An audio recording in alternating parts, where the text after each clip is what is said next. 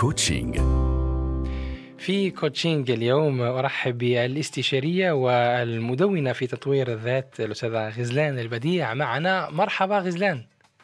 أهلا صباح الخير رضا عليك وعلى جميع المستمعين. أهلين أهلا وسهلا. آه، اليوم نود أن نتحدث ونتطرق إلى موضوع مراحل التغيير لكل من يود أن يغير في حياته في نمط حياته مش عارف ممكن في أشياء أخرى. آه، في لابد من مراحل يعني ها؟ طبعا أكيد موجودة مراحل. وأول حاجة تغيير السلوك أو العادات يعني حاجة جدا صعبة وخصوصا إذا يعني هذه عادات كان مارسوها من سنين وبشكل يومي. نعم. لهذا السبب يعني اليوم حبيت إنه نتكلموا على مراحل التغيير، المراحل بيمر فيها الشخص أثناء تغيير عادة أو سلوك، لأنه ممكن إذا فهمنا المراحل هذا يسهل علينا طريقة التغيير وحتى يعني راح احاول أضيف إنه طرق مناسبة كيف إنه ممكن نتجاوز هذه المراحل. مثلا. آه، م- كل من يود تفضل. يتوقف التدخين أو يود أن يبدأ رياضة بالضبط. أو يقطع. علاقته مع مثلا أشياء المهم سيئة أو غير وغير سعيد فيها. عنده غضب. أو قلة صبر مش بين وضحى بيمر. يعني لابد في مراحل. أكيد. كيف يبدأ؟ أكيد. في مراحل الواحد إذا بدأ فجأة يعني حتى ممكن يصير انتكاسه وما يكمل. فالأفضل إنه نعرف المراحل بهذه الطريقة تساعدنا على استمرارية أفضل. أكيد. عندنا أول مراحل أول مرحلة من مراحل التغيير هي مرحلة ما قبل التفكير حتى بيسموها الخبراء بمرحلة الإنكار. مرحلة الإنكار لأنه في هذه المرحلة الشخص ينكر ينكر وجود مشكلة ويتجاهل أصلا إنه بيمارس عادة سيئة، ممكن لأنه الشخص يفقد الحافز أو حتى يعني يحاول كثير وفشل، على سبيل المثال التدخين. عندنا يعني لا نقاش انه التدخين مضر ولكن المدخنين دائما عندهم حجه ودائما متجاهلين يعني هذه الحقيقة. يا إما هم بالنسبة لهم هذه متعة صعب إنه يتخلوا عنها أو عندهم قناعة انه العادة هي اللي متحكمة فيهم. يعني اليوم إذا ما دخن مزاجه حيكون سيء وهذه السيجارة يعني ممكن تتحكم فيه تتحكم في يومه حتى ممكن تتحكم طريقة تعامله مع الأشخاص اللي حواليه. نعم. فإذا أي أحد من مستمعينا بيمر في هذه المرحلة يفضل أنه يعيد النظر في تصرفه تجاه العادة.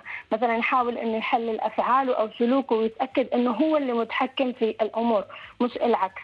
ودائما يحاول إنه يحدد ويستوعب فعلا إنه هذه يعني هذه يعني يحاول يستوعب أضرار العادة.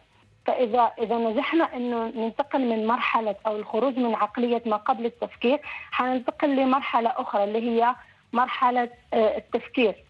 هذه المرحلة الشخص عنده مشاعر مختلطة بس يبدأ إنه يفكر في مميزات التغيير أكثر من إنه يظل في العادة اللي هو فيها، بيستوعب إنه تغيير العادات السيئة واكتساب عادات جديدة حسنة فعلا حتعود بالمنفعة عليه. لكن في نفس الوقت آه، يكون عنده تردد وبيفكر دائما إنه في الأشياء وفي الحاجات اللي المفروض يتخلى عليها وفي الجهد اللي لازم يبذله بدل ما يفكر يعني في الحاجات الإيجابية.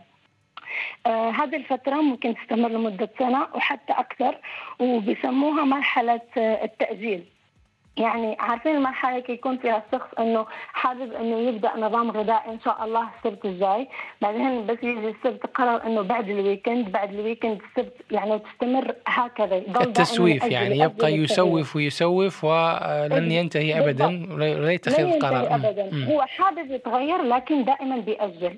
المفتاح انه ننتقل من مرحلة التفكير هو انه ندرك فعلا قيمة التغيير وندرك القيمة المضافة اللي حيضيفها على حياتنا. نحاول إنه نقارن منافع التغيير آه، إنه منافع ومضار تبني العادة الجديدة بمنافع ومضار إذا ضلينا على العادات اللي إحنا فيها. ممكن حتى الشخص يبدأ إنه يتخيل نفسه ويتخيل شكله كيف حيكون إذا فعلا بدأ واستمر. وإذا انتقلنا في مرحلة يعني إذا نجحنا في الانتقال من مرحلة التفكير حنبدأ في الاستعداد التفكير يعني الاستعداد التفكير في- تؤسس للوعي والفهم الصحيح والاقتناع بالضبط. يعني والاقتناع ب- بفكرة التغيير أولا فعلا يعني في مرحلة التفكير الشخص يميل أكثر للتغيير بس متردد مم.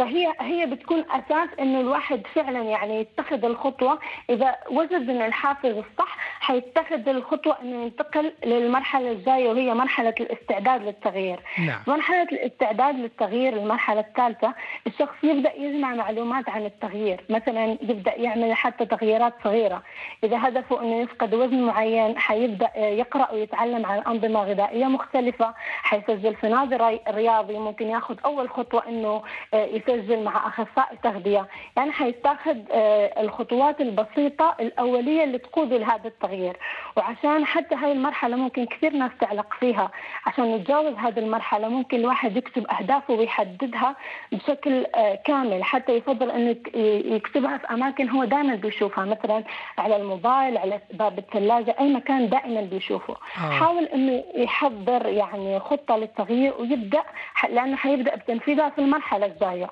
وأهم حاجة انه يحط قائمة الأشياء المحفزة. ممكن مثلا يقرأ أكثر عن قصص نجاح أشخاص في حالات مماثلة. إذا عنده أصدقاء أو أشخاص من محيطه مروا في نفس التجربة يحاول يستفيد من هذه الخبرات. كيف مثلا مثلا وصلوا للتغيير.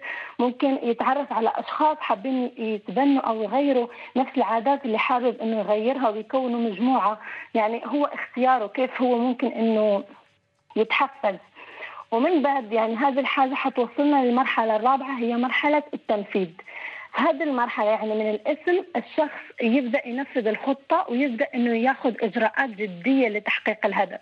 وحتى في هذه المرحلة التغيير حي يعني حيبدأ يكون ملحوظ من الأشخاص اللي حواليه أو من الأصدقاء اللي حواليه. هم حيلاحظوا أنه الشخص فجأة تغير لكن هو بالفعل مر ثلاث مراحل سابقة قبل يعني ما يوصل لمرحلة التنفيذ. يعني إذا الشخص بدأ حاول يلتزم في حمية أو في رياضة فعلا حيكون ملتزم حيكون فقط جزء كبير من وزنه. يعني اتباع اتباع هذه المراحل راح يكون تغيير يعني حقيقي ومش مجرد نزوة فقط أو يعني آه. تجربة فاشلة في الأخير.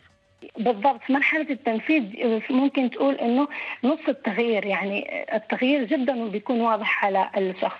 وحتى على فكرة كثير من الأحيان تفشل قرارات وخطط التغيير لأنه الشخص ما أخذ وقته الكافي في الثلاث مراحل السابقة أو يمكن حتى تجاوزهم. على طول بدأ من مرحلة ما قبل التفكير بدأ في التنفيذ بدون تحضير. مثلا في مثال إنقاص الوزن بيبدأ الشخص على طول نظام غذائي ورياضة بدون تدرج. ومثلا في التدخين بعد ما الشخص كان بيدخن كميات كبيرة فجأة قرر إنه يقطع إنه التدخين. هذا يعني ممكن التغيير يدوم في هذه المرحلة حتى مجرد ساعات أو حتى مجرد أيام وأسابيع. ما حتستمر حتحصل انتكاسة يعني لابد تحصل انتكاسة. المهم إنه في مرحلة التنفيذ هي بالعادة بتستمر شهور أو يمكن سنة. حاول الشخص دائما يحاول إنه يحب نفسه بالأشخاص الداعمين واللي بيشجعوه واللي بيخلوه يعني ملتزم لأنه احتمالية الانتكاسه يعني بتضل موجودة في مرحلة التنفيذ. ودائما إنه يجد الحافز وحتى يجدد الحافز.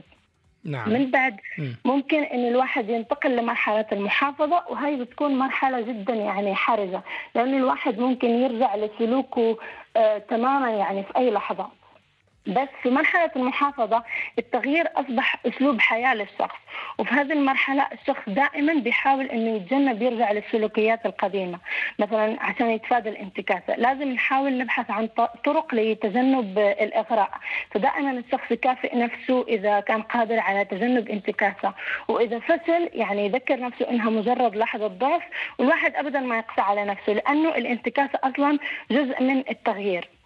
بس أهم حاجة للحفاظ على التغييرات في مرحلة المحافظة إنه الشخص يحاول يتأقلم مع الإغراء ويحاول إنه يجد بدائل مثلا بدل الشوكولاتة اللي يعني اللي فيها نسبة سكر عالية يحاول يجد شيء أكثر صحي لأنه الواحد إلا يعني ما يضعف.